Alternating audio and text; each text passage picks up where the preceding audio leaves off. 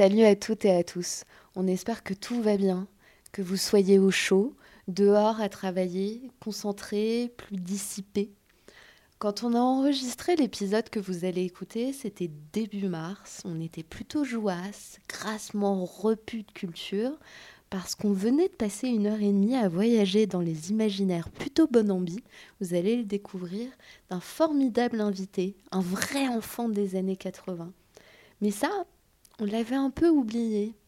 On a longtemps traîné avant de sortir cet épisode, un peu sonné par la situation inédite. Est-ce qu'on a vraiment envie d'écouter parler de culture et de futur coincé dans un long maintenant?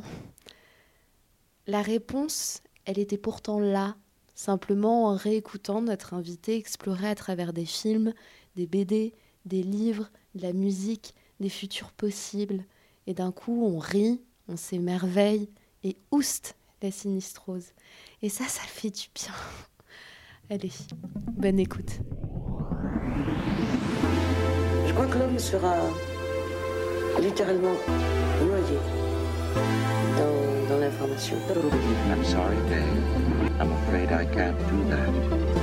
It's no good to know the future. Dans l'informatique, ça fait à toute vitesse. Uzbek et Erika présentent Rétrofutur, le podcast qui explore le futur depuis le passé. quelque chose qui deviendra un peu inhumain, qui sera encore plus loin de nous que ce que l'on fait maintenant. Demain, vous connaissez la chanson désormais, déjà écrite dans les livres, la musique, les films, la peinture, le théâtre, la bande dessinée. L'art, c'est sûrement le plus grand laboratoire du futur qui soit. Et ce laboratoire est alimenté de manière illimitée, puissante. Il est alimenté par les imaginaires. Au programme de cet épisode, comme dans les précédents, nous allons explorer les imaginaires passés et présents du futur qui ont habité un artiste. Quelles œuvres figuraient pour lui le monde à venir alors qu'il était petit Quel livre, quel film, quel morceau lui a donné envie de devenir ce qu'il est aujourd'hui Lui a peut-être donné confiance en l'avenir ou pas Salut à toutes et à tous. Je suis Lila Megrawa, journaliste chez Visbak Je serai votre pilote dans cette odyssée à travers les imaginaires du futur.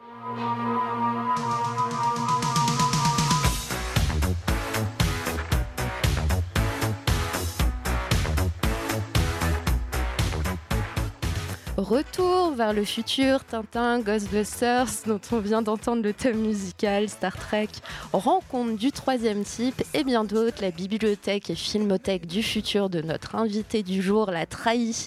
C'est un vrai enfant des années 80. Il est l'un des grands représentants du 9e art français, dessinateur et scénariste de BD, repéré par Zep, ce pot juste, toi-même tu sais, le père de Titeuf et le red chef du magazine Show, où il fait ses premières armes. En 2001, il sort sa première bande dessinée, Ragnarok. En 2004, il ouvre un blog dessiné, bouletcorp.com. C'est l'une d'ailleurs des toutes premières stars de la blogosphère BD, blog qu'il tient toujours. Les esprits chagrins aux vieux, comme euh, votre savante, peuvent les découvrir, les tenir entre leurs mains sous la forme de tomes papier les fameuses notes publiées chez Delcourt depuis 2008 en 11 tomes. Il est aussi un des grands vulgarisateurs scientifiques par la culture. Et puis, euh, depuis quelque temps, vous délaissez votre crayon pour la plume quelque peu. Vous avez euh, écrit le scénario de La page blanche avec Pénélope Bagieux en 2012. Et en 2018, vous sortez le premier tome suivi du très récent second tome de l'excellent Bolshoi Arena au scénario et à scène euh, au dessin. Boulet, bonjour. Bonjour. Alors j'ai vu, vous avez même fait euh, de la figuration dans la Cité de la Peur, c'est vrai ça? C'est ultra classe. Ouais, c'est une grande source de fierté pour moi. Souvent, j'aborde des inconnus complets et je leur dis, vous savez, j'ai fait figurant dans la Cité de la Peur. Mais c'était un accident complet. J'étais en vacances à Cannes à ce moment-là, j'avais 17 ans, et il y avait le tournage du film. Ils ont appelé au haut-parleur en disant Qui veut être figurant sur la course de poursuite là? Incroyable Et donc, si on fait de l'image par image, on me voit pendant une image, en flou. Ouais. Mais moi, je sais que c'est moi. Et ça, et ça me suffit. Et c'est d'ailleurs indiqué, et c'est aussi comme ça que je l'ai appris, sur votre page euh, Wikipédia. Alors j'ai regardé euh, Filmo Alors, c'est et pas, j'ai vu What? La cité de la peur? C'est pas moi qui ai écrit la page Wikipédia, faut que je précise. Ça doit être quelqu'un que l'anecdote a fait rire et qui est allé le rajouter. Mais, mais oui, c'était le début de ma carrière cinématographique. C'est Incroyable. à peu près arrêté là ensuite. Bah non, il y a d'autres euh, occurrences. Je crois que j'ai dû voir Deadpool. Non, Deadpool, c'est euh, c'est pas le film pas creusé. Hein. C'est euh, film d'animation. Non. Deadpool, c'est un numéro, euh, c'est un numéro spécial d'une BD. Deadpool, c'était euh, pour le, je crois, D'accord. 200e ou 250e numéro de la série Deadpool. Il y avait des auteurs invités, dont, dont ma compagne, qui a, qui a dessiné une petite histoire de Deadpool, et elle m'a mis dans l'arrière-plan. Donc on me voit, on me voit en arrière-plan du cambriolage d'une banque pendant deux cases. Je suis comme ça, les mains, les mains levées. C'est pas très radiophonique comme geste, mais je suis les mains levées comme ça derrière un comptoir. Et c'est ça ma figuration dans Deadpool. C'est pas du tout dans le film. J'aimerais bien, j'attends qu'il m'appelle.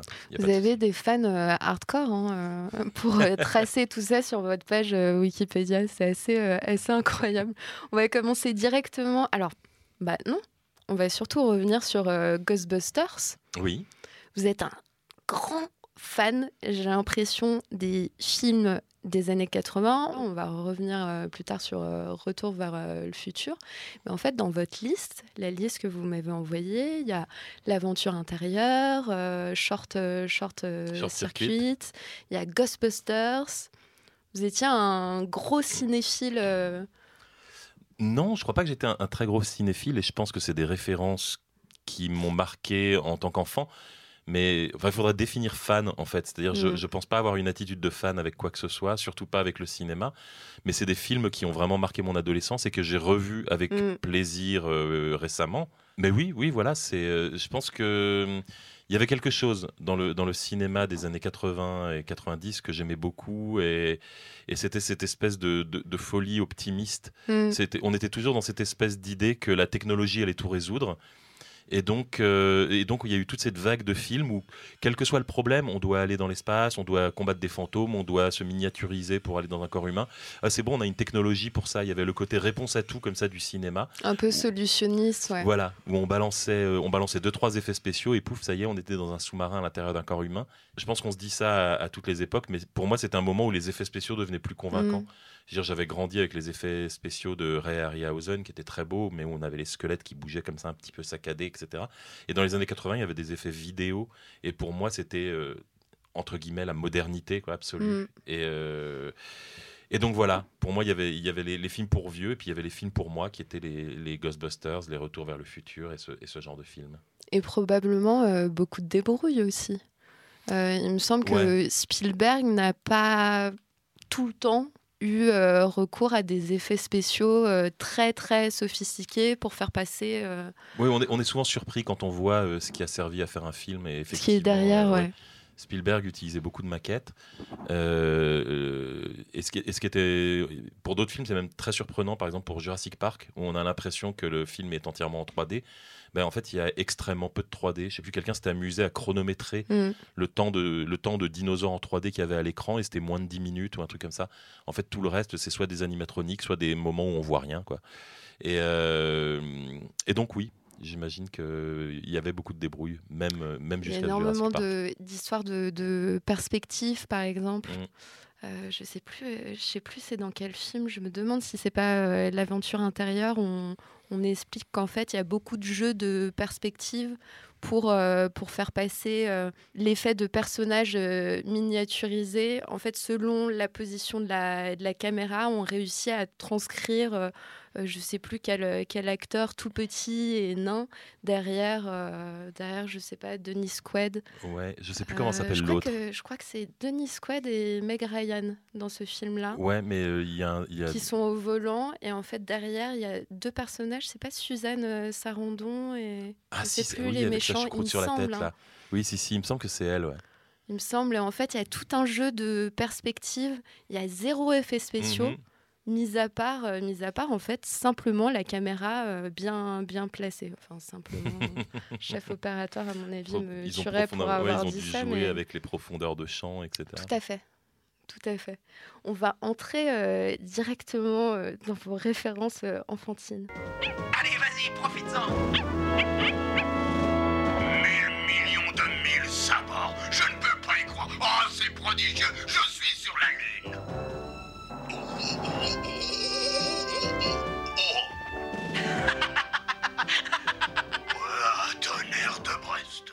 Ah, c'est génial. bon, je vous ferai pas l'insulte de, de revenir sur euh, ce qu'on vient de. J'ai eu un moment de panique au début parce que Non. pour moi Tintin c'était les BD, c'était pas du tout les dessins animés. Et là j'entendais les voix, j'étais là, qu'est-ce que c'est? Puis quand j'ai entendu 1000 millions de... Ah ouais d'accord, ok. Je- ça y est, je Non, c'est simplement pour le, Oui, oui. pour le podcast. J'avais bien compris. Vous aviez cité. c'est vrai que euh, visuellement, ouais. On a marché sur la Lune.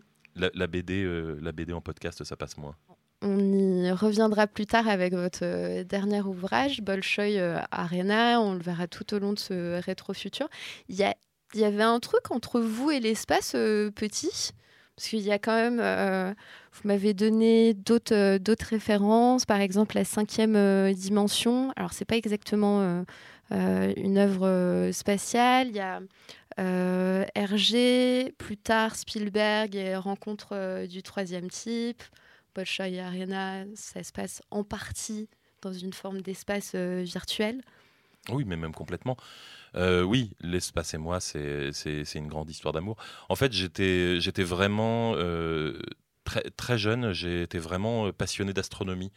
C'est-à-dire que, que la première fois que j'ai commencé à regarder le ciel et qu'on m'a montré dans un télescope une planète, j'en revenais pas. Enfin, je me disais, en fait, la, la réalisation de, comment dire, des dimensions de, de notre planète, de l'espèce humaine, comparée à, à cette espèce d'immensité, et qui avait juste à regarder les yeux à travers un télescope pour se rendre compte de, de ces paysages infinis Mm. comme ça. Pour moi, c'était quelque chose en tant, en tant qu'enfant que j'avais que j'avais un mal de chien à appréhender, à imaginer. Donc j'ai j'ai dévoré ça. J'ai lu énormément de livres d'astronomie. Je passais tous mes week-ends chez mes parents avec euh, avec une lunette à regarder les étoiles. Et, euh, et j'ai fait beaucoup de BD par la suite euh, là-dessus. Mais euh, c'est quelque chose que j'avais toujours gardé dans un coin de ma tête et que j'avais encore très peu exploité finalement dans mon travail. J'avais fait une série humoristique sur des soldats de l'espace euh, au, au début des années 2000. Ça s'appelait Vomox Mhm. avec Renault au dessin, mais euh, mais j'avais pas euh, j'avais pas moi-même enfilé la combinaison pour pour pour explorer l'espace. Et Bolshoi, je pense que c'est né en partie aussi à cause de ça. Ouais. C'est né parce que j'avais tout, ces, tout ce passé, tout- tout- toutes ces connaissances en, en astronomie et toute cette émotion surtout face à l'espace que j'avais envie de transmettre. Et euh, au-delà de l'histoire de Bolshoi Arena, euh, il y a vraiment des moments dans la bande dessinée où j'essaye de prendre le temps de l'émerveillement. C'est-à-dire qu'il y a vraiment des scènes qui servent à rien dans Bolshoi, où euh, les personnages se contentent de s'arrêter devant une fenêtre et de regarder une planète et de dire Mhm. c'est beau. Et, et je voulais vraiment que dans le récit, il y ait ce moment, euh, ces moments euh, de, qui coupent le souffle. De où- voilà. contemplation, en fait. Je sais pas si vous avez déjà regardé dans un télescope, mais le, le- le- la première fois qu'on voit les anneaux de Saturne dans un télescope, enfin pour moi, ça a été euh, parce que j'avais vu ça dans des films de SF et on voyait la grosse planète et les vaisseaux qui tournent autour. Et tout à coup, quand on est euh, couché dans l'herbe de son jardin et qu'on regarde dans ce télescope et qu'on voit ce tout petit point avec des tout Mm. petits anneaux et qu'on réalise que c'est quelque chose de réel qui est là-haut, très loin, euh, pour moi, c'était. Oui, euh, c'est très voilà. perturbant. ouais. D'ailleurs, on peut faire l'expérience un peu, un peu à la Bolshoi euh, Arena, d'ailleurs. Euh, c'est un... Je sais plus comment s'appelle cette euh, réalisatrice. C'est une réalisatrice américaine, Elisa McNeith. Euh, C'était possible d'aller voir à la Galerie Cinéma à Paris, dans le troisième, euh, de faire une euh, expérience en réalité virtuelle dans l'espace Ah, bah ça, oui, il faudrait que en voir ça. plusieurs, euh, plusieurs épisodes. Ça s'appelle Sphère. Et en fait, il y a tout un passage où vous survolez les anneaux de Saturne. Et c'est mais vertigineux. C'est d'une beauté. Euh, vous êtes également inspiré, aspiré dans un, trou noir. Ça me fait penser à ça. C'est euh, Ah, ça, c'est une expérience qui me très bien. J'ai essayé, il y a, il y a une appli gratuite comme ça sur. euh, si vous avez des lunettes VR euh, qui s'appelle Titans of Space. ouais. Et c'est euh, juste une petite visite du système solaire et avec une 3D assez, euh, assez sommaire. Mais, mais rien que d'être en VR, dans, à flotter dans l'espace et avoir ces planètes géantes, c'est déjà impressionnant. Et pourquoi vous n'êtes pas devenu euh, astronaute alors? Ah, je pense que je suis, je suis trop bête.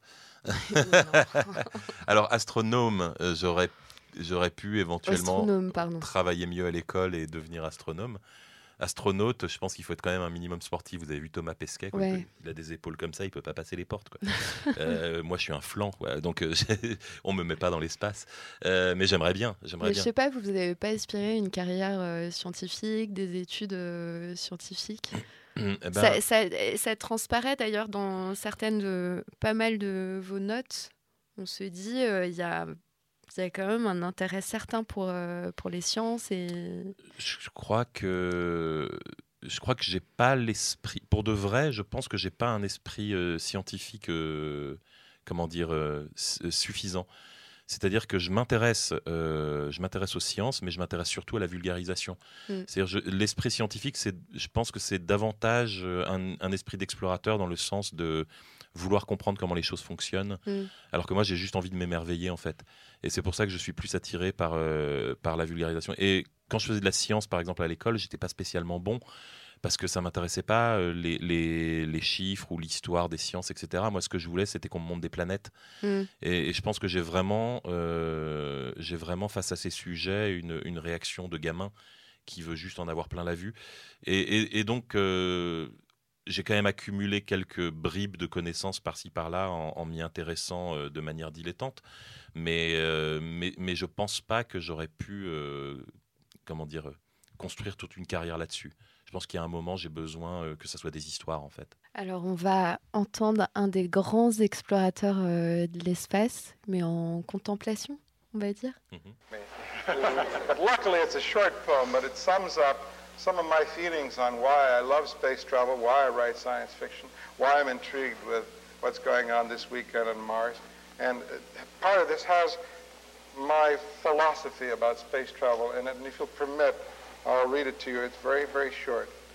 The fence we walked between the years did balance us serene. It was a place half in the sky where in the green of leaf and promising of peach, we'd reach our hand to touch and almost touch the sky. If we could reach and touch, we said, it would teach us not to, never to be dead. On vient d'entendre euh, Ray euh, Bradbury qui participe à un colloque, donc le fameux auteur de, de SF et également auteur euh, d'une de vos références données, à, à savoir les chroniques martiennes. Je, l'ai- je l'ai cité parce que c'était une des premières références Mhm. vraiment science-fiction dont je me souvenais. On m'a- on m'avait forcé à le lire à l'école. Donc, comme tous les livres qu'on vous force à lire à l'école, je m'apprêtais à le détester. Et, et en fait, j'avais été, euh, j'avais été complètement fasciné. Et c'est un livre que j'ai pas voulu relire parce que c'était une grande partie du charme que je trouvais à ce livre, c'était le fait que je, je pense qu'à à l'âge où je l'ai lu, je comprenais pas vraiment les Mhm. intentions de l'auteur. Et je me souviens qu'il était très confus, qu'il passait d'une époque à une autre, qu'il y avait des scènes où, les- où Mars était habité, il y avait plein de monde, et d'autres scènes où il y avait des personnages seuls qui déambulaient à, à sa surface. Et, il y avait... euh, il y- il y avait comme ça quelque chose de fascinant, surtout pour moi, dans l'idée euh, d'aller découvrir un autre monde. Et euh, je pense que c'est pour ça d'ailleurs que Mars revient très souvent dans les Mhm. fantasmes de science-fiction, c'est que on sait que c'est sur le pas de la porte, que c'est pas très loin, que c'est accessible. C'est la première étape qu'on s'attend tous à franchir en termes d'exploration spatiale. Bah, globalement, euh, ça, ça, ça a été une de mes très grosses désillusions en tant qu'adulte quand j'ai commencé justement à m'intéresser à la vulgarisation scientifique, c'était de me rendre compte que l'exploration habitée n'a que très peu d'intérêt en fait. L'exploration spatiale avec des humains, c'est une catastrophe. Tout est fait pour nous tuer là-haut, en fait. Mm. On n'a pas la, la gravité qui nous permet de, de rester, euh, enfin, à nos os, de rester, euh, de rester bien dur et bien placé. On n'a pas, euh, on n'a pas d'oxygène, on n'a pas de nourriture, on n'a rien. C'est vraiment, euh, quand on envoie une mission habitée dans l'espace, euh, 99% des efforts de la mission vont être de maintenir l'équipage en vie. Mm. Là où on aurait pu mettre tout ce budget dans des instruments ou dans des optiques ou d'autres choses. Les chroniques martiennes ont été euh, rééditées chez euh, De Noël euh, récemment. Et en fait, dans cette version-là, d'ailleurs très belle, très belle édition, la couverture est sublime. Dans cette version-là, on a une préface de l'auteur et philosophe Tristan Garcia, qui lui explique que pour lui, les chroniques martiennes de Bradbury, euh, c'est pas tant de la SF que des contes presque des, mythes. Et effectivement, à lire, euh, à lire ces chroniques, en fait, il s'agit de petites chroniques euh, euh, avec les habitants de Mars, différentes situations, des astronautes, des terriens qui arrivent, qui arrivent sur Mars et qui sont traités comme si ils étaient fous. Sinon, on se retrouve de l'autre côté, de l'autre côté de Mars, et en fait, ils se rendent compte qu'ils ont peut-être opérer un voyage euh, dans le temps et se retrouve euh, sur Terre, dans l'Illinois, dans les années, euh, les années 50. En fait, il y a un peu un petit côté quasi moraliste du 18e, un peu les lettres persanes qu'on aurait écrit sur Mars. Il y a un petit côté terrien se retrouve, se retrouve sur Mars et on a un narrateur assez, assez neutre. Donc en fait, c'est pas dystopique du tout. Vous, ça vous déprime, euh, l'ASF qui déprime c'est, Oui, je vais, je vais refaire le lien avec euh, mes références cinématographiques du début. J'ai, vraiment l'impression qu'il y avait, il y, a eu, il y, a eu, deux tendances comme ça. Il y a eu l'espèce de tendance désabusée, euh, un peu noire, un peu pluvieuse mm. à la Blade Runner, et un peu plus tard, on parlait tout à l'heure de Minority Report. Et, euh, et euh, à côté de ça, il y avait la, il y avait la SF euh, extrêmement joyeuse et extrêmement finalement optimiste des, des années 80-90. Et c'est très marrant d'ailleurs de voir ce que la SF et ce que, notamment par exemple, j'en ai parlé dans, dans, le livre que tu avais là quelques minutes avant la fin du monde, de notre rapport à l'alien, qui est finalement souvent une métaphore de l'étranger et c'est marrant de voir comment ça a évolué, comment on est passé des aliens envahisseurs, les méchants qui veulent nous tuer, qui, veulent, prendre notre richesse, qui n'ont rien à faire chez nous, et vers quelque chose dans les années 80 plus euh, touche pas à mon pote, c'est-à-dire mm. euh, ah il est sympa en fait il va.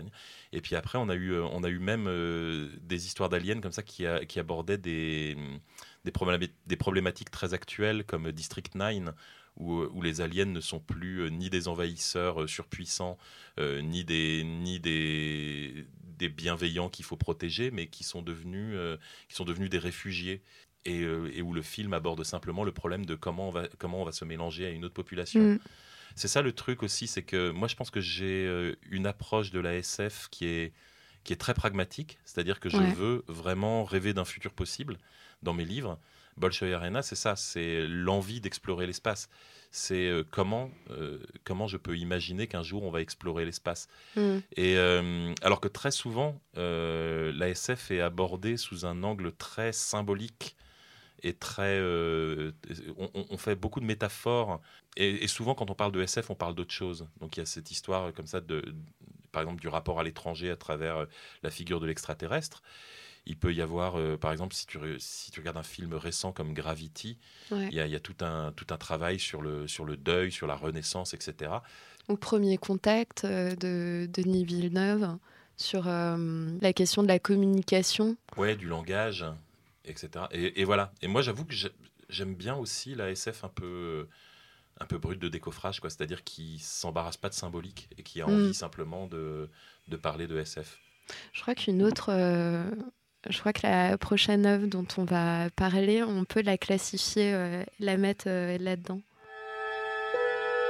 Space, the final frontier.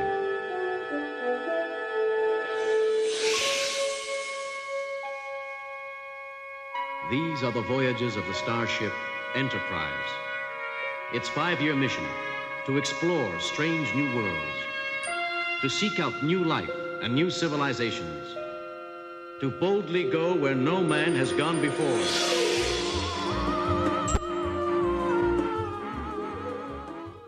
Je crois que c'est... on est vraiment là-dedans. Hein. Je pense qu'on a reconnu. tu crois?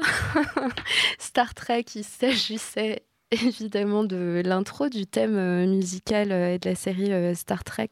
Je crois, je crois que c'est vraiment le thème de la saison, saison 1, vraiment au tout, tout, tout début, encore avec Captain Kirk, Spock. Je crois que c'est Kirk et Spock, je suis pas sûr. Ouais, si, si. J'ai pas reconnu la voix de Picard. il me semble. Bah, D'ailleurs, d'ailleurs, je vous invite à regarder les premières saisons. c'est disponible sur Netflix si, Oh oui, si oui. jamais.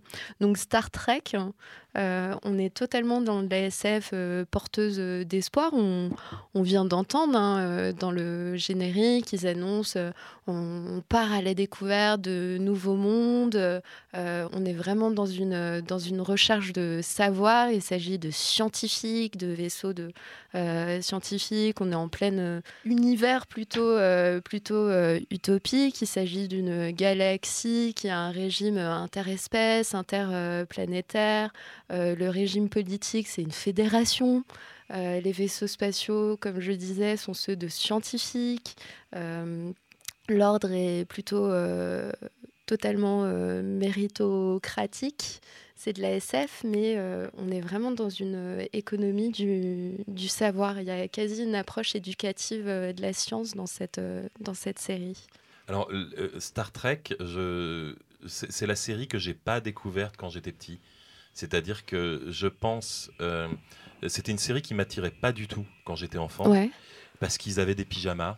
Et que, en fait, euh, Star Trek, c'est du. C'est vraiment les vieilles, les vieilles séries de Star Trek, euh, la, la première avec Spock et, et ma préférée, euh, c'est-à-dire Next Generation avec, euh, avec Jean-Luc Picard. euh, Mm. comment il s'appelle cet acteur Patrick Patrick Stewart. Ouais, c'est ça. Et euh, ça, celle-là, c'est ma préférée. Mais quand j'étais gamin, j'y arrivais pas parce que je voyais ça et ça me faisait pas entendu, euh, pas, pas du tout envie. Parce que euh, y a ce côté bah, théâtre filmé où c'est Mm. on pourrait le faire sur scène. Franchement, les, les, les, les, les premiers Star Trek, tu, tu pourrais les jouer sur scène. Ils sont vraiment composés comme du théâtre. Ils ont même une diction euh, très théâtrale. Qu'on peut retrouver d'ailleurs dans d'autres euh, Mm. séries de la même époque, type euh, Ma sorcière bien-aimée.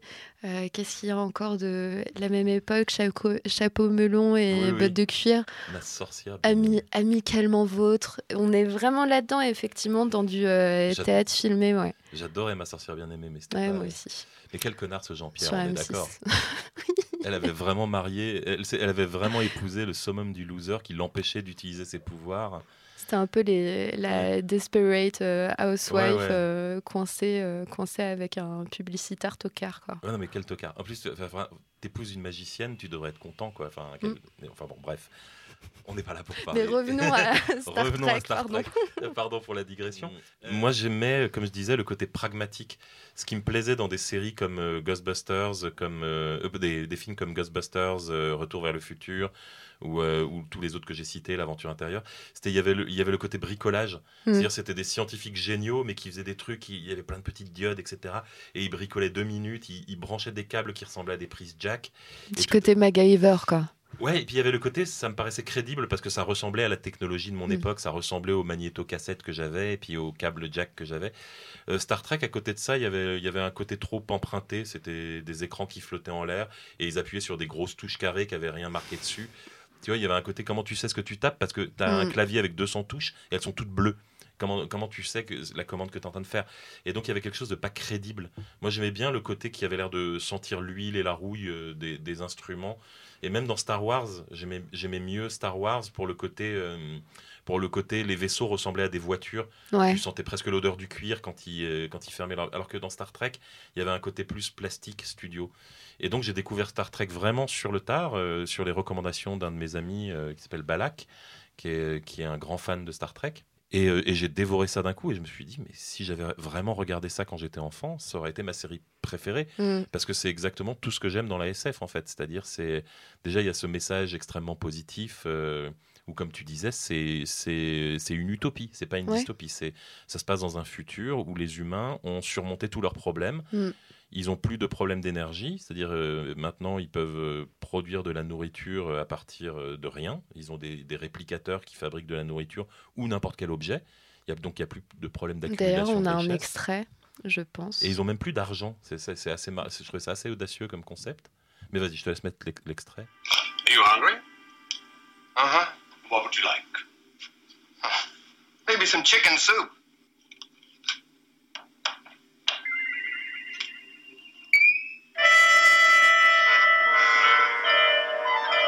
C'est aussi simple que ça. Et voilà, puis ce genre de bruitage, moi, ça, quand j'étais gamin, ça passait pas, quoi. Des gens, en, des gens en pyjama avec, avec ce genre de bruitage, pour moi, c'était vraiment un truc de vieux. Et peut-être que maintenant que je suis vieux, j'aime bien ça. Mais pour, pour cette raison-là, peut-être qu'il fallait juste que je vieillisse. Mais, mais effectivement, c'est cette idée que maintenant, on a résolu tous nos problèmes et on va partir dans l'univers Mm. pour aider les autres à résoudre leurs problèmes. Bah, je- voilà, je trouve que c'est, je trouve que c'est une, une idée qui est, qui est super belle.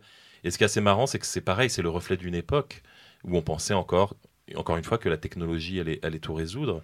Et maintenant, on refait des Star Trek, et, et c'est marrant de voir comment euh, ils sont repartis sur quelque chose de très noir Ouais. et, de, et de beaucoup plus violent. Là, il y a le, le nouveau, j'ai oublié comment il s'appelle, Discovery, je crois, le, le tout dernier. Et il y a là aussi la nouvelle série euh, Picard, qui est, euh, qui est Patrick Stewart qui réendosse son rôle, mais qui se passe euh, 40 ans après les événements de, de Star Trek. Alors, on, va, on va faire un grand écart, encore que. Il me semble qu'on va rester euh, dans l'espace. J'ai abordé le dessin à un moment donné et la bande dessinée et même la- la- l'attitude devant la page, euh, la page blanche en m'inspirant de, enfin en essayant de m'inspirer d'une attitude de musicien.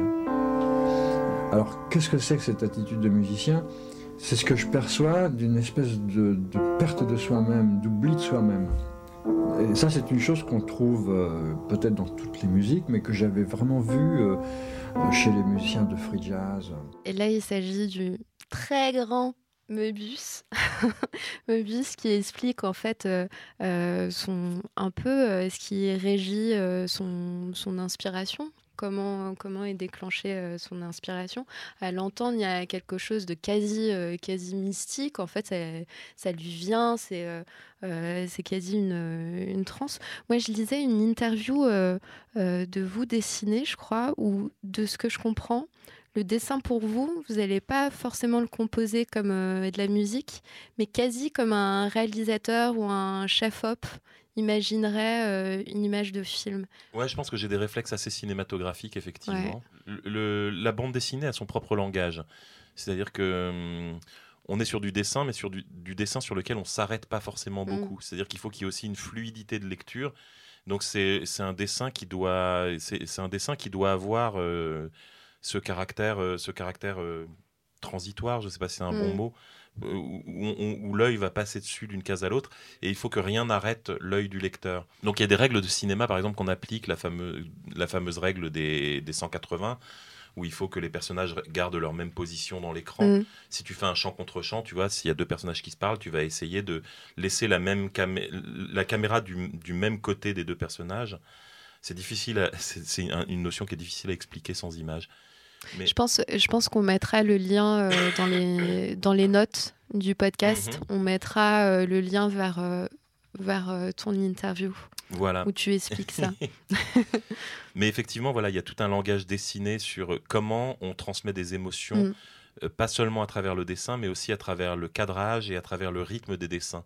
C'est-à-dire que hum, si je, si je veux faire un personnage qui est ébahi par la, par la beauté d'un paysage, si je fais un gros plan sur son visage, euh, ça va moins bien Mm. marcher que si tout à coup je représente le personnage minuscule et le paysage Ouais. immense. Mm. Il y, a- y y cette dimension. euh, si je veux, si je fais un personnage immobile sur trois cases, euh, sur trois cases euh, similaires, on va avoir une impression de temps qui passe et de silence qui s'installe. Et il y, a- il y a plein de codes comme ça qu'on apprend quand on fait de la bande dessinée et qui deviennent part du langage, euh, Mm. du langage d'écriture. Donc c'est pas là, on parle. euh, Je pense pas qu'on parle de dessin fondamental. C'est de la pas- grammaire. C'est voilà, c'est exactement ça. Pour moi, c'est simplement de la grammaire. Et est-ce que euh, Möbius était euh, l'une de tes grandes inspirations M- euh, ouais. ado quand tu as, commencé, euh, quand as commencé à dessiner?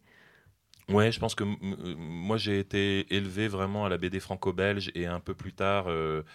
Japonaises aussi, euh, Hmm. Akira Otomo ou beaucoup- moins plus tard, hein, plus tard. Ça, j'ai découvert ça, euh, j'ai découvert ça euh, vers mes 18-20 ans, je dirais. Mais Moebius, ça a été, ça a été une énorme claque quand j'ai découvert. En fait, c'était quelqu'un qui, si, si j'avais des objectifs dans ma tête en termes de dessin et de narration, c'était quelqu'un qui non seulement les avait atteints, mais les Mm. avait en plus tellement dépassés qui- que même les objectifs les plus incroyables que j'aurais pu avoir dans ma tête devenaient ridicules. Parce que c'était quelqu'un qui était allé tellement loin euh, dans l'improvisation, dans, dans la grâce du trait, dans la justesse des couleurs, dans la, dans la, dans, dans la beauté générale de, de son travail, que, que ça a été vraiment... euh, euh, voilà, c'est vraiment comme si tu étais tout fier d'arriver à, à grimper sur une colline et que tu réalisais qu'il y avait l'Everest derrière, en fait, pour moi, Moebius. C'est quelqu'un qui a, qui a vraiment eu une, une importance énorme en tant que, en tant que, en tant que référence absolue de ce qu'on Mm. peut faire en BD. Et ça l'est euh, toujours? Ça, l'est toujours- je- ça veut pas dire que j'aime tout ce qu'a fait Moebius. hein. C'est c'est ça le paradoxe. C'est-à-dire que Moebius, c'est à la fois quelqu'un pour, pour qui j'ai une admiration sans limite pour la qualité de son travail, mais après, j'aime pas tout ce qu'il a fait. Mm. Et il y a notamment des- les aspects plus euh, Jodorowsky de son travail qui me parlent moins. J'adore L'Incal, qui pour moi est un- chef-d'œuvre absolu. Les métabarons. Mais alors ça, je connais moins, par exemple. Mais, mais toute la dimension dont je parlais tout à l'heure, la, la SF qui part, qui part vers le symbolique, vers le mystique. Alors là, quand on est euh, dans les histoires complètement barrées de gens télépathes dans l'espace qui flottent sur des cristaux, bah, il me perd un peu. T'es je- pas ambiance euh, d'une. non, non, non, moi je suis vraiment extrêmement hermétique à, toute la- à tout ce qui est pensée magique et à, et à tout ce qui est New Age. Donc euh, voilà, ouais, tout ce qui, tout ce qui parle euh, de, Mm. de prophétie, d'oracle, de cristaux qui volent et tout ça. C'est pas du tout mon truc. Les- les- mes récits préférés de Moebius, finalement, c'est ces histoires courtes. Euh, c'est les histoires très terre à terre où on, vo- où on voit euh, un astronaute qui arrive sur une planète et puis tout à coup il y a un million d'aliens qui arrivent en courant vers lui. Il est tout seul avec son petit flingue et il sait pas comment il va s'en sortir. Ce genre de mise en place comme ça instantanée d'un Mm. univers. Et, euh, Et t'avais mis d'ailleurs dans tes euh, références, t'avais mis euh, les jardins d'Edena. Je me suis posé la question si c'était les mondes d'Edena ou si c'était ce, ce tome précisément. Les jardins d'Edena, il s'agit du tome euh, 2 qui est Mhm. sorti en 88, qui fait partie de ce cycle. Les mondes d'Edena, et on se retrouve avec deux personnages. euh, Stell et Atana. ouais. Exactement. Et Athan, je crois, au début, Oui. qui débarque dans ce lieu euh, inconnu, aux allures euh, d'Éden, de paradis un Mhm. peu archaïque, euh, un peu un paradis perdu. Ils sont affamés, ils sont, ils sont apeurés. Dans ce monde, on comprend qu'il n'y a plus aucune technologie, il n'y a plus aucune nourriture biochimique ou des bioaliments, je crois. Ils appellent ça. en- Aujourd'hui, ça correspondra à ce qu'on appelle la food tech. Euh, Il n'y a que de vrais fruits, de vrais légumes qui leur sont totalement euh, inconnus. Et alors, euh, il y, a un- il y a un passage qui est assez drôle. L'un d'entre eux finit par euh, consommer une pomme euh, parce qu'en fait, ça a l'air joli. Mhm. Donc, ça veut dire que ça doit être bon. Et en fait, en regardant le documentaire dont est extrait le, le passage euh, de l'interview qu'on a entendu de Moebius, en fait, Moebius euh, explique qu'à cette époque-là, il est tombé dans une forme de, de régime alimentaire euh, instinctif. Je ne sais Ouais, plus comment ça s'appelait, euh, l'instincto, ou je sais pas quoi. L'instinctothérapie ou un truc comme ça, oui, c'était le truc où euh, si ton corps a, quelque chose, a besoin de quelque chose, il va te le dire. En gros, si tu as envie Ouais, d'une pomme, ça, il faut une manger une, de- pomme. Si tu as envie de viande, il faut manger de la viande, mais il faut la manger crue. Parce que, Et en fait, le mauvais goût est une alerte, Voilà, comme quoi l'aliment est toxique. J'ai un million de réserves sur cette théorie. Moi aussi, que- parce que c'est gras, c'est transformé, en général, c'est bon. Donc, Voilà, c'est euh, ça, c'est- nocif Ton pour, corps, euh, va pour le corps. voilà, ton corps va directement te dire que le chocolat c'est délicieux et qu'il n'y a rien de mieux pour toi. Tout à fait. Alors qu'il va te dire il faut pas manger le fromage parce que ça pue, et alors que c'est délicieux. Enfin, euh, alors oui, je parlais surtout effectivement du début de la série. C'est une série sur laquelle j'ai un peu décroché sur la fin, mais je pense que là on rejoint ce, ce dont je parlais au début.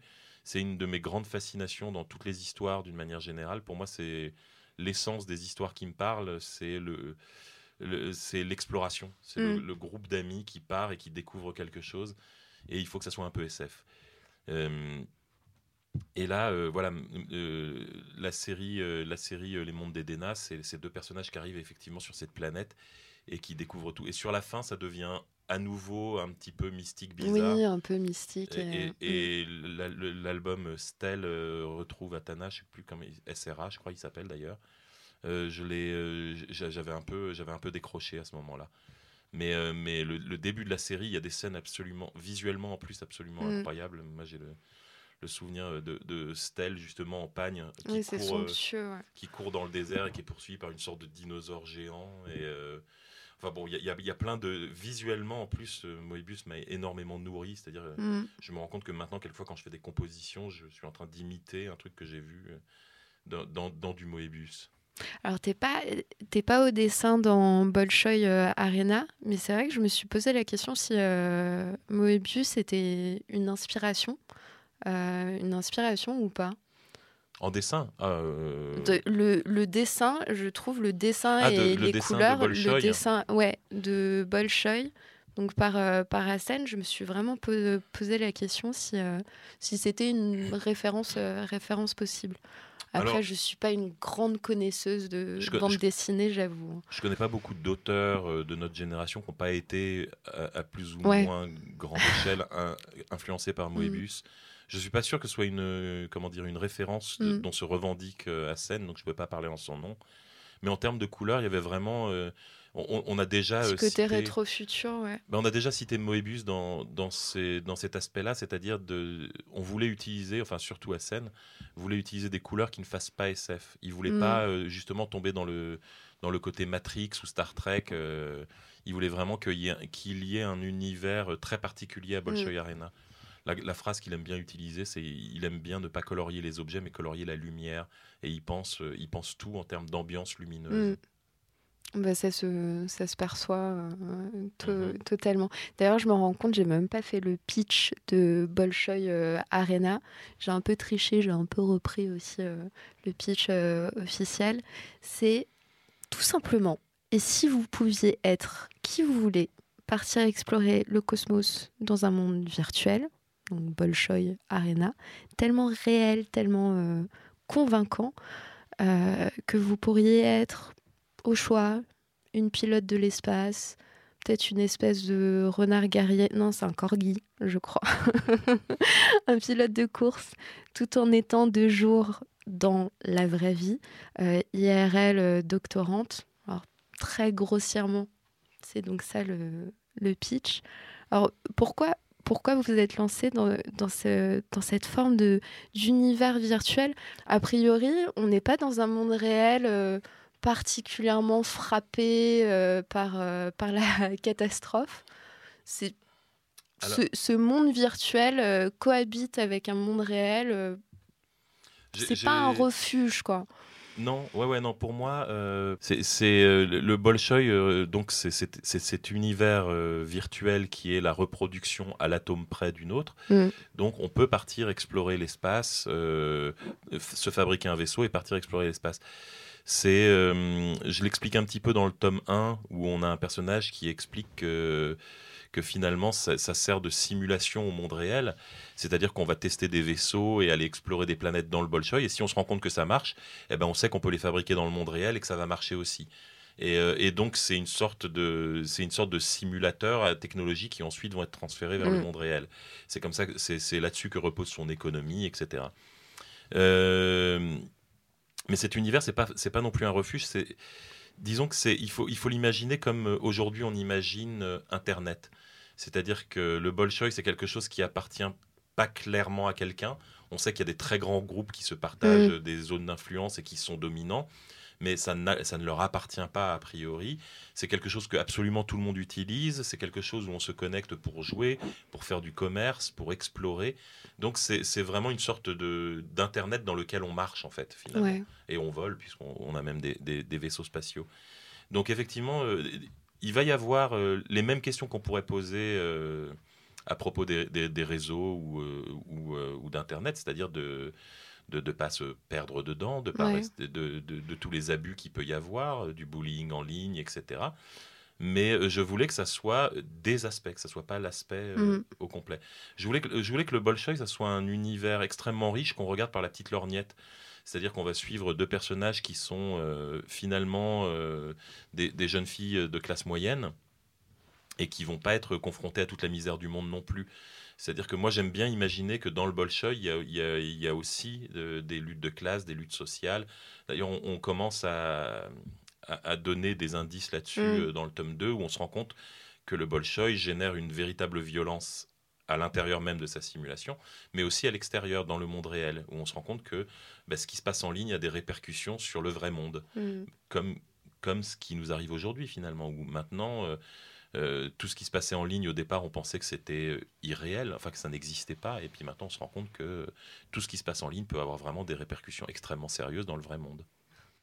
Tu as également la dimension de euh, la science-fiction comme forme de, de- de- d'expérimentation euh, scientifique.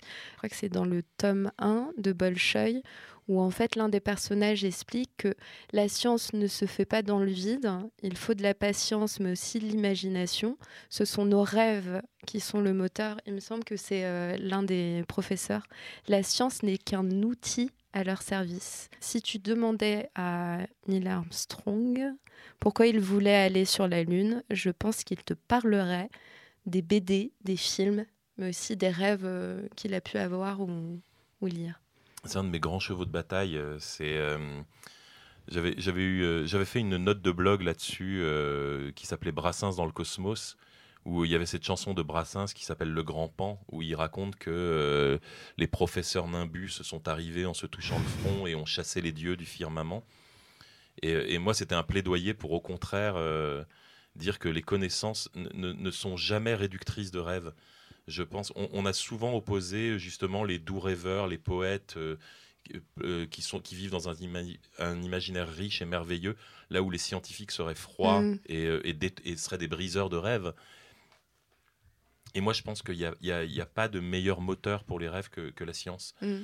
Je pense que effectivement, euh, il y a des moments, la, la science va, briser des rêves, va nous dire ah ben non, euh, ça c'est pas possible. Mais d'un autre côté, la science ouvre des espaces tellement gigantesques que euh, que l'imaginaire a tout à coup des a, tout à coup des, des, nouvelles dimensions où s'épanouir. euh. je pense que si on regarde tout l'imaginaire qui a été créé par par les humains. Que ce soit euh, euh, les dieux, les fables, les contes, etc. Mm. On, on est dans, on est dans des choses relativement terre à terre. Et tout à coup, l'esprit scientifique est arrivé et on, on on s'est mis à découvrir des choses. On s'est mis à découvrir l'infiniment petit, on s'est mis à découvrir l'infiniment grand. On, on a fait des progrès en médecine, en technologie. Et, et regardez, et en, en parallèle, l'explosion d'imaginaire qu'on a eu. C'est-à-dire que, c'est-à-dire que tout à coup, il y a des genres entiers qui sont, qui sont apparus, les dystopies, la science-fiction, le, et, même, et même dans le fantastique, dans l'héroïque fantasy, tout ça, tout ça s'est nourri de, de nos connaissances. Donc, euh, donc je pense que l'imaginaire s'est jamais aussi bien porté, en fait. Mm. Pour, euh, pour boucler la boucle, maintenant, tout cet imaginaire produit, euh, comme je le disais, nourrit une nouvelle génération de scientifiques et de rêveurs. Mm. C'est-à-dire que les gens qui ont grandi avec euh, On a marché sur la Lune ont envie d'aller sur la Lune. Mm. Euh, les gens qui ont grandi avec Star Trek et Star Wars rêvent d'un jour voyager dans un vaisseau spatial. Et euh, aussi bien sur le plan individuel, ça crée énormément de vocations.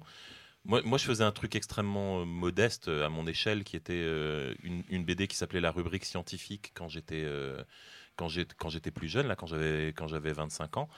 J'ai fait trois tomes de cette série qui étaient juste des conneries autour de la science que je racontais avec des personnages qui faisaient des conneries. quoi. Enfin, c'était vraiment, euh, Mm. c'était même pas de la vulgarisation, mais il y, a- il y a maintenant des scientifiques qui viennent me voir et qui me disaient, bah, il y a 20 ans, je lisais ça et, et ça m'a donné envie de faire de la science. Et si tu vois, si tu arrives à motiver, en faisant euh, des petites blagues dans un magazine jeunesse, tu arrives à motiver des gens à, à poursuivre, euh, à poursuivre leur passion pour la science, imagine ce que peut faire quelque chose comme Star Wars, Star Trek, Ouais, etc., qui brasse des millions de gens et, euh, et qui vont générer des rêves, des vocations, etc. Donc je pense que la, la science nourrit l'imaginaire et l'imaginaire nourrit la science. Je pense qu'on n'aurait pas, on pas créé des avions si un jour on n'avait pas rêvé de voler. Mm. Et, euh, et inversement, une fois qu'on a volé, on a imaginé aller encore plus loin et on a eu envie d'avoir des, des technologies encore meilleures. Et avec euh, Bolshoi euh, Arena, est-ce que, est que aussi derrière, il y a une, il y a une volonté de, de promouvoir à nouveau une certaine forme de, de SF, mais un peu, un peu moins alarmiste après, je préjuge des, des Mm, tomes alors, suivants, mais euh, Je pense que, je pense que Bolshoi, Bolshoi Arena, finalement, c'est vraiment dans l'exploration. on est dans l'exploration euh, dans tous les sens du terme. C'est-à-dire, Mm. on est Bolshoi Arena pour moi, c'est né, euh, né de, de- du mélange de deux choses. C'est né déjà de, des incroyables progrès que, que font les technologies euh, vidéoludiques. C'est-à-dire le fait que maintenant les jeux soient absolument invraisemblables. Mm. On arrive à avoir des jeux en univers ouvert, euh, avec des, des cartes générées par euh, des algorithmes, etc., où on peut se balader dans des mondes quasiment infinis. Et je pense que ça va encore s'améliorer dans les années à venir. Et euh, et il y a ce côté complètement immersif dans le jeu, comme ça. Et c'est né aussi de la, de la frustration d'avoir réalisé à quel point l'univers est grand et à quel point il y a peu de chances que de notre vivant on l'explore vraiment. Mm. Je pense que je pense que c'est je pense que ça c'est le plus gros drame de ma vie, c'est-à-dire de réaliser que je serai probablement jamais dans l'espace et que mes enfants seraient seront probablement jamais dans l'espace et leurs petits enfants probablement jamais dans l'espace parce que l'espace c'est vraiment vraiment on se rend pas compte à quel point c'est hostile et, et gigantesque. Mm. Euh, c'est-à-dire, je sais plus, j'avais, fait, euh, mais, les échelles, les échelles de l'univers sont, tellement monstrueuses que atteindre l'étoile la plus proche euh, prendrait de toute façon des dizaines d'années, à moins qu'on trouve demain la technologie miraculeuse qui nous permette euh, de contourner euh, comment, euh, la limite physique de la vitesse de la lumière. C'est-à-dire si on arrive à faire des, tunnels dans la texture même de l'espace et à faire des portails ou des téléportations comme dans Star Trek, là peut-être que ça marchera, mais sinon, il y a vraiment de fortes chances qu'on. D'ailleurs, on a, on a ça dans Bolshoi. temps- Oui, c'est ça. elle, mais qui est- elle passe, euh, elle va au-delà de la vitesse de la lumière. Oui, ont dans des- un monde euh, simulé. Euh, Ça, ça a été un de mes, un de mes gros problèmes, c'est-à-dire que le, le temps s'écoule pas de la même façon quand on voyage Mm. à la vitesse de la lumière. Donc, dans un jeu vidéo, vu que tous les gens sont raccordés au même système, ça serait l'enfer. Tu peux pas gérer des vitesses temporelles différentes dans le jeu. Et, euh, et donc, euh, j'ai un peu triché, c'est-à-dire que dans, ils, ils vont jamais à des grandes vitesses en fait dans le dans le Bolshoi, ils se téléportent effectivement, ils font des portails. Mm. Et, euh, mais, mais oui, mais cette technologie, effectivement, elle n'existe pas. On ne sait pas si elle existera un jour. Si ça se trouve, c'est simplement physiquement impossible. Et peut-être que l'humanité, en, en tant qu'espèce, va vivre et périr sur la Terre sans jamais connaître rien d'autre.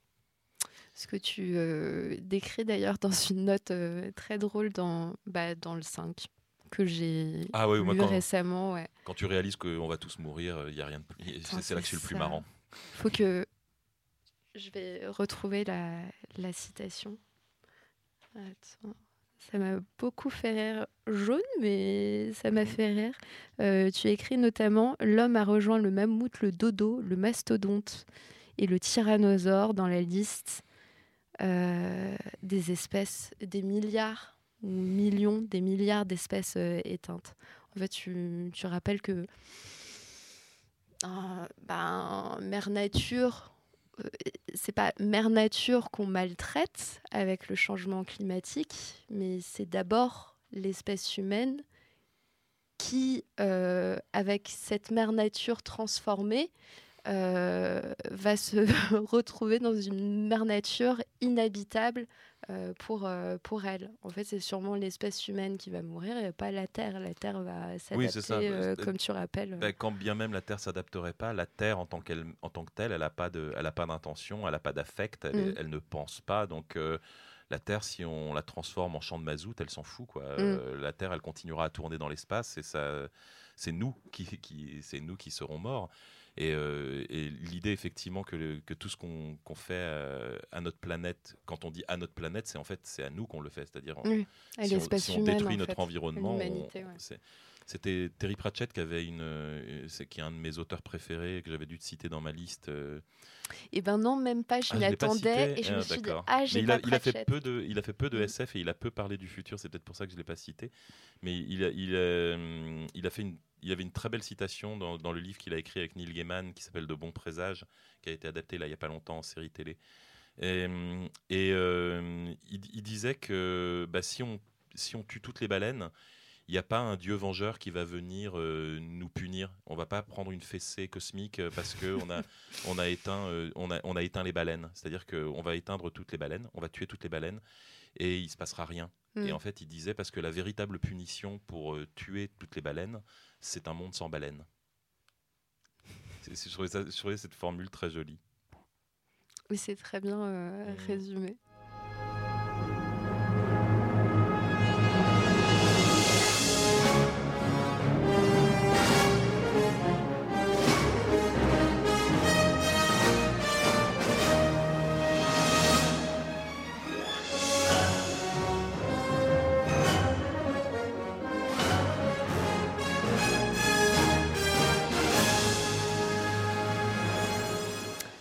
Retour vers le futur, vous avez évidemment reconnu le thème euh, Rien musical. musique met de bonne donc- humeur, on est d'accord. Mais c'est ça, mais c'est ça, ça met en joie.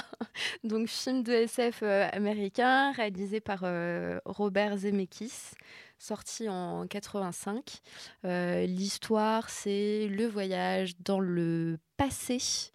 Ouais. Non, l'histoire n'a aucun putain de sens. L'histoire de, l'histoire de Retour vers le futur. Premier épisode, ça va encore. hein. Non, non, l'histoire de Retour vers le futur, c'est l'histoire d'un lycéen qui, pour une raison qu'on ignore, est, euh, est ami avec un vieux savant fou qui vole du plutonium à des Libyens. Et, euh, et il se J'aime retrouve. beaucoup le résumé. Et, il se, et en fuyant les Libyens, il se retrouve en l'an euh, 1955. 1955 où il menace de détruire l'univers parce qu'il flirte avec sa mère. Ah, c'est très bien résumé. Donc retour vers le futur, histoire qui n'a qui n'a aucun sens. Et dont la solution est la masculinité toxique. C'est-à-dire que la solution pour euh, résoudre le problème, c'est que eh ben, euh, le- ton père, il faut, lui, il faut qu'il qu'il ait un peu des couilles et qu'il pète la gueule au bouli. quoi. c'est comme ça qu'on résout les problèmes dans le passé. Oui, c'est vrai. Ah, C'était les années C'est 80. vrai, c'est vrai qu'effectivement, euh, Mais on a- c'est- effectivement, le personnage Marty McFly finit par lui dire mais euh, mais porte euh, porte tes cojones et sois violent et Mais c'est un aspect qu'on oublie trop souvent dans- les films des années 80, c'est que la plupart du temps, ils n'avaient absolument aucun sens. Et moi, c'est quelque chose qui me fait beaucoup rire et que, Mm. et que j'aime énormément. C'est-à-dire que cette espèce d'optimiste, d'optimisme scientifique s'accompa- s'accompagnait d'un énorme n'importe quoi au niveau de l'attitude des personnages. C'est-à-dire qu'effectivement, euh, Marty zéro et- dramaturgie. ouais. voilà, Marty et Doc, ils menacent quand même de détruire l'univers. Enfin, c'est même pas la planète. C'est, ça, il dit ça pourrait être limité à la galaxie. Bon, d'accord, on est content. Et il y avait- il y avait déjà ça dans Ghostbusters où ils ont des packs de protons qui peuvent faire exploser euh, New York en entier, mais on s'en fout, c'est rigolo, quoi. Et puis ça pose aussi euh, une autre question, il me semble euh, plutôt fondamentale et qu'on se sera posé euh, tout au long de l'émission, à savoir faut-il connaître le futur? Ce qui nous amène au, à Retour vers le futur euh, 2. Qu'est-ce que c'est que ça C'est rien, un souvenir. 50 ans de sport, tous les résultats. Ce n'est pas le genre de choses qu'on lit pour se détendre. Mais enfin, Doc, il n'y a pas de mal à rapporter un peu de documentation sur le futur. On pourrait peut-être euh, faire un loto sportif. Marty, je n'ai pas inventé la machine à voyager dans le temps dans un but lucratif. Mon but, c'est d'élargir notre perception de l'humanité, d'où nous venons, où nous allons, les soubresauts et les péripéties, les périls et les promesses. Peut-être même trouver une réponse à cette éternelle question. Pourquoi? Alors évidemment, on l'aura jamais hein, la réponse à pourquoi. J'aime bien cette crise de morale de Doc qui est là. Quoi, Marty? Mais c'est très mal. Alors que littéralement, le premier volume se termine par le mec qui était riche est devenu, euh, est devenu nettoyeur de voitures Mm. et Marty a eu un gros 4x4. Mais là, ça lui posait aucun problème moral. tu vois, on a transformé ton père en romancier millionnaire et on a renvoyé Biff euh, au, au polissage de voitures. Mais comme Biff était méchant, c'est pas grave d'avoir changé tout l'avenir, tout son avenir, vu qu'il le méritait un peu finalement. Et c'est pas grave de se comporter d'ailleurs assez salement avec lui en Voilà. lui demandant une deuxième couche euh, Oui, de ça. vernis. En plus, ouais, ils, lui, ils lui mettent des petits coups d'humiliation comme ça. euh, et alors que dans le 2, tout à coup, bah, vouloir juste faire un peu plus d'argent, ah oui, là, c'est devenu hyper mal. Alors à la question euh, faut-il connaître le futur? Tu répondrais quoi toi? Je- je- si on pouvait, euh, honnêtement, moi je pense qu'il faudrait, tu vois, ça serait une sorte de raccourci. Si on pouvait faire comme dans Retour vers le futur 2, bah oui, il faut aller copier. Quoi. Mm. Il faut, si on avait une machine à voyager dans le temps, il faudrait aller en l'an 3000, prendre leur technologie et les ramener maintenant, et puis voilà. et avancer. Gagnerait euh, du temps. En, en gagner du temps. Après, ça dépend quoi. Peut-être peut-être que peut-être qu'il y a un temps d'acclimatation pour toute technologie, pour apprendre à les utiliser correctement. Je sais pas. Mais je pense que de toute façon, on n'y arrive pas. On Mm. on n'arrive pas à prévoir le futur. Et je pense que hum, la- la- hum, dans la SF, par exemple, d'une manière générale, à chaque fois qu'on essaye d'anticiper le, le futur, on se plante. Je pense que c'est ce que je disais tout à l'heure, c'est-à-dire que la SF n'a pas pour moi vocation à prédire le futur. Elle a plutôt euh, vocation à parler du passé ou du présent. Et euh, en Mm. revanche, quand elle essaye d'être prédictive, c'est à chaque fois une catastrophe. Euh, dans Retour vers le futur, voilà, on, on s'attendait aux voitures volantes, aux skateboards volants, aux doubles cravates transparentes et aux casquettes irisées. Maintenant, la casquette irisée existe. On Mm. peut acheter la casquette de Martin Ouais, McFly. Mais je pense honnêtement que c'est pas ce qu'on attendait le plus de cette époque. Non, effectivement. Et les Nike aussi. Ça, si les Nike, je pense que vraiment beaucoup de gens les attendaient. Elles existent. Ah, les, Les- les, euh, fameuses oui, oui. Nike autolassantes de. Bah, elles sont sorties d'ailleurs, euh, un prototype est sorti il y a quelques années, je crois il y a cinq ans. Il y a cinq ans, moi je me souviens avoir euh, Oui, oui, écrit c'est une, ça, ouais. brève, euh, une brève radio euh, là-dessus en expliquant attention les baskets euh, autolassantes vont, vont sortir. Ce que, ce que tu dis, ça me, ça me fait penser, d'ailleurs je vais faire de l'autopromo, on a réalisé une, une interview dans le dernier numéro d'Uzbek avec euh, David Cronenberg et en fait il expliquait, lui on l'a lancé sur cet internet interactif qu'il aurait un peu prédit dans le film euh, Vidéodrome.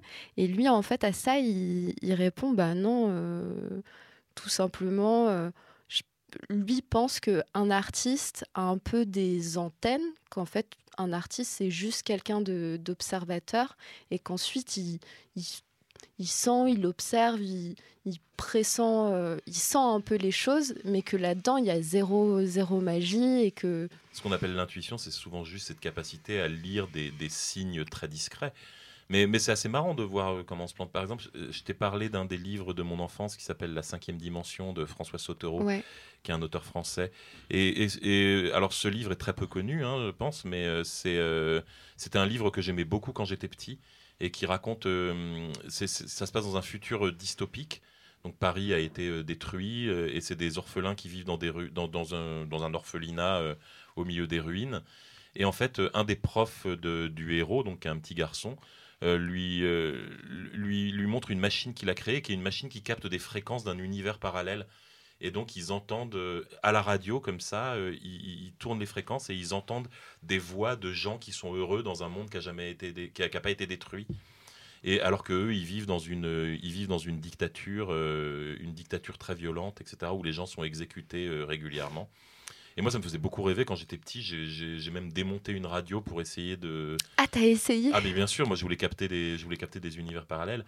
Donc, évidemment, en termes de, de projection dans le futur, ça s'est pas réalisé. Mais en revanche, il y avait un truc très marrant, c'est que dans le livre, euh, dans le livre, il, il- il dit, euh, ça se passe dans une époque future où, euh, où on n'est plus en France, on est en Europe, c'est-à-dire que Mm. l'Europe a été unifiée et ils ont choisi leur monnaie unique qui s'appelle l'euro. Et donc voilà, c'est le, le seul truc tout à coup hyper familier Ah du futur, c'est qu'il parle en euros dans le Mm. livre qui date des années 80. Et sur le coup, ça m'avait pas frappé quand j'étais petit. J'avais trouvé le, le nom un peu nul. Je me souviens quand j'avais lu, j'avais fait euro. tu sais, enfin, Bah ouais, on était plutôt, euh, je crois l'ambiance c'était plutôt l'écu, quelques années après, Ouais. mais ce qui, ce qui avait fait beaucoup rire euh, mon, mon- mon collègue et ami euh, Lewis Trondheim, qui avait fait une BD où il- on avait hésité. Il y avait une autre proposition qui était l'épée, comme une épée. mais non. Et il Pour, disait, à la place de l'écu, Voilà. l'épée. Et il disait voilà, comme on a, quand- les propositions qu'ont fait les Français, c'est l'écu, l'épée et l'héros. et on est parfait, quoi. On est, on est français sur toute la ligne. Et alors, tu me disais en préparation de cette euh, émission, euh, on peut le trouver dans tes, dans tes notes. Je te, je te posais la question est-ce qu'il y a, y a peut-être un- une invention technologique, peut-être une innovation que tu aurais pressentie dans euh, tes billets, tes notes? Et tu m'as répondu le stylo 3D. C'est quoi cette histoire? Ah, non, je, je c'était. Mais c'est, un peu. Je crois que c'est dans le tome 8 Voilà, mais alors, c'est, ouais. un peu triché parce que ça existait déjà plus ou moins. Mais en fait, euh, c'est un moment où euh, sur Internet avait, avait circulé une, une annonce pour le stylo 3D. Sur Kickstarter, ouais, je en crois. 3D. Et moi, j'étais à fond parce que je visualisais, c'est une scène où tu as un stylo et tu peux dessiner dans l'air chez toi comme ça Mm. et avoir une palette sur Un la peu à main. la Minority Report, quoi, en ça. fait. Et en fait, j'avais été regarder la vidéo surexcité. Et puis la vidéo, c'est l'espèce de stylo euh, qui projette du plastique, là tout pourri, et tu peux faire des espèces de petites tours Eiffel en plastique bleu toute moche. Et, et- et j'avais été euh, vraiment hyper déçu.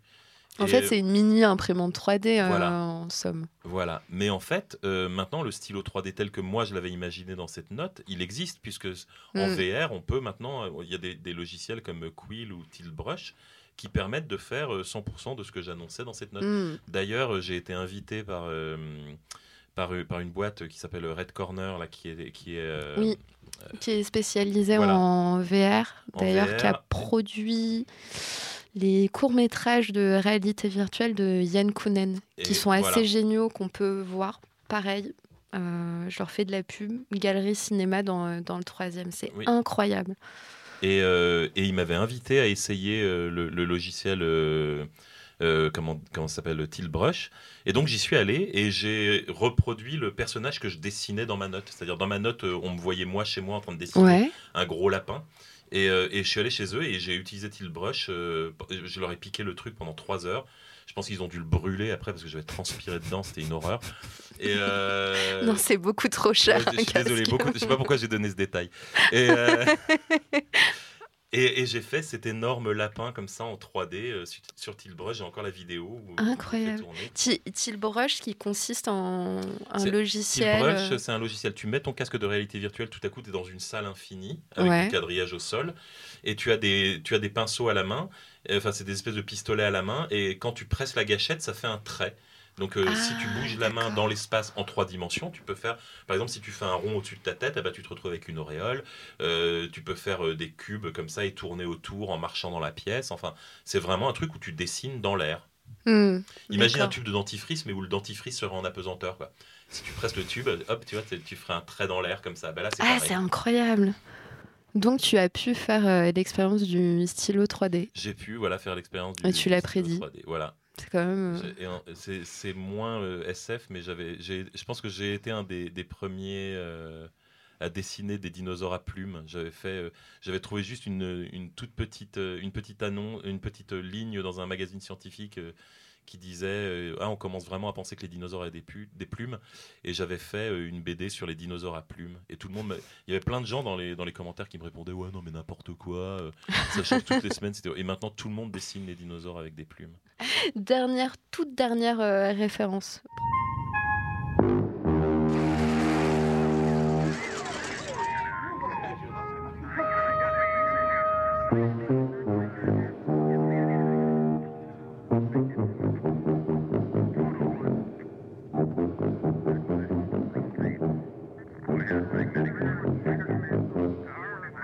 Her six quavers, then pause.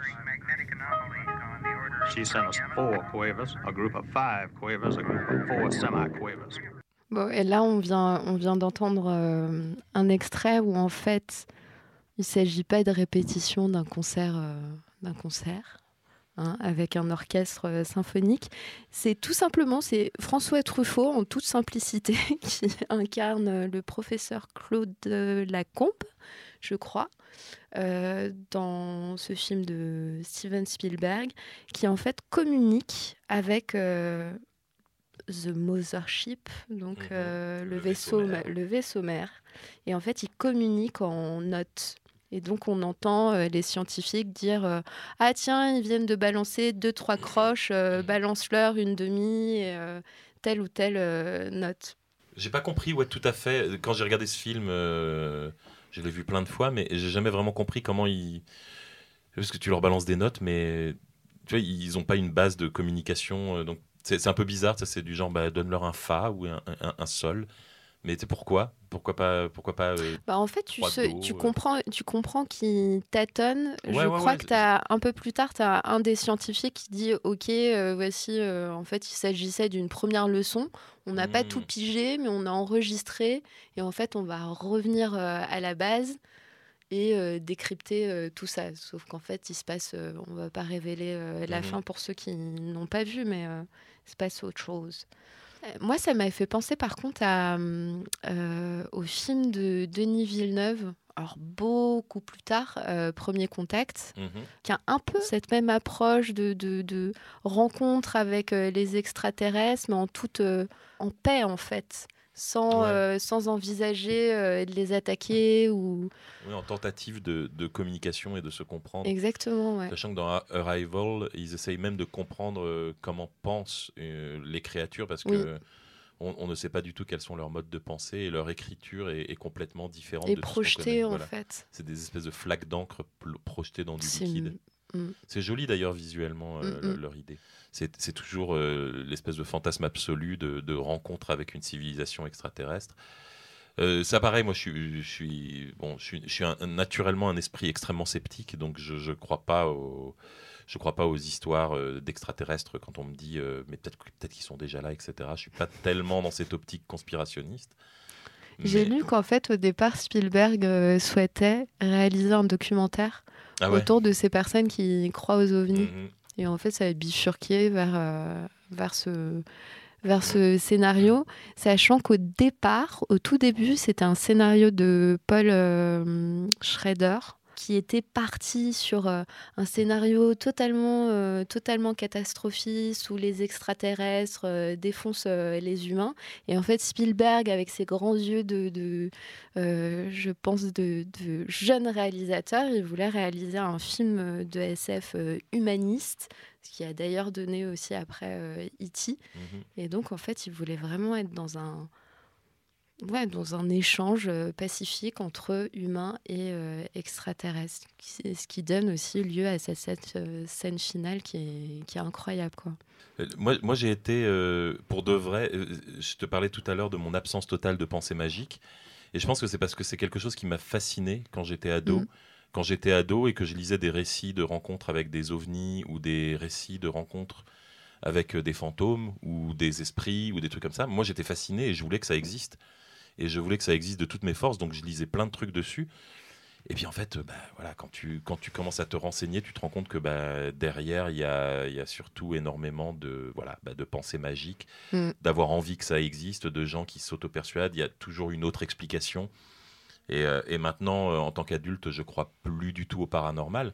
Mais une des raisons pour lesquelles je suis entré dans, aussi dans la, la science-fiction, etc., ces récits-là, c'est parce que c'est des sujets évidemment qui me fascinent. Mm.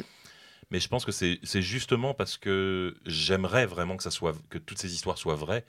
Euh, j'aimerais tellement qu'elles soient vraies que je vais jamais me contenter d'une demi-preuve ou d'un quart de Mm. preuve, tu vois. C'est il faut il faudra vraiment qu'on me prouve que ça existe pour de vrai avant que je croie quoi. Et je pense que c'est ce qui a fait de moi vraiment un sceptique, c'est euh, c'est l'envie euh, l'envie absolument démesurée que ça soit vrai en Mm. fait.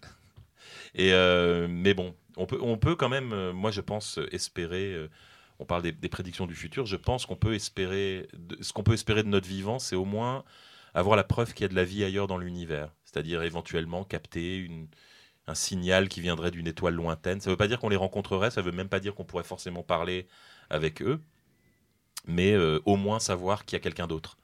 Et ça, je pense que philosophiquement, euh, métaphysiquement, enfin tout ce que tu veux, ça serait, ça serait une révolution tellement gigantesque déjà que c'est quelque chose que j'espère voir avant de mourir. Je crois qu'on va rester, euh, on va terminer sur euh, cet appel-là hautement. Voilà. S'il y a des aliens qui nous écoutent, je suis prêt Tout à fait. à faire si un jamais tour. vous captez nos fréquences, boulet et Envoyez tout un prêt. mail. Envoyez un Je suis mail, prêt. On part quand vous voulez. Mon sac est prêt. Notre odyssée dans le passé pour mieux comprendre euh, le futur touche à sa fin. J'espère que cette odyssée, ce périple, vous aura mis en plein appétit euh, culturel en ce mois de février. Merci mille fois Boulet euh, pour le voyage. Je rappelle, on peut découvrir euh, les deux premiers tomes de Bolshoi Arena chez Delcourt. Et il y a également, vous venez de sortir, vous allez sortir le joli Coco que vous avez coécrit avec Capucine. D'ailleurs, on peut, si jamais vous voulez vous faire euh, spoiler un petit peu euh, la lecture, vous lisez, vous le lisez sur votre compte euh, Instagram. Merci à l'excellente Lucille Meunier, réalisatrice de ce podcast. Et merci à Jérôme Laperruque et Wilfried Paris pour le générique. Rendez-vous le mois prochain.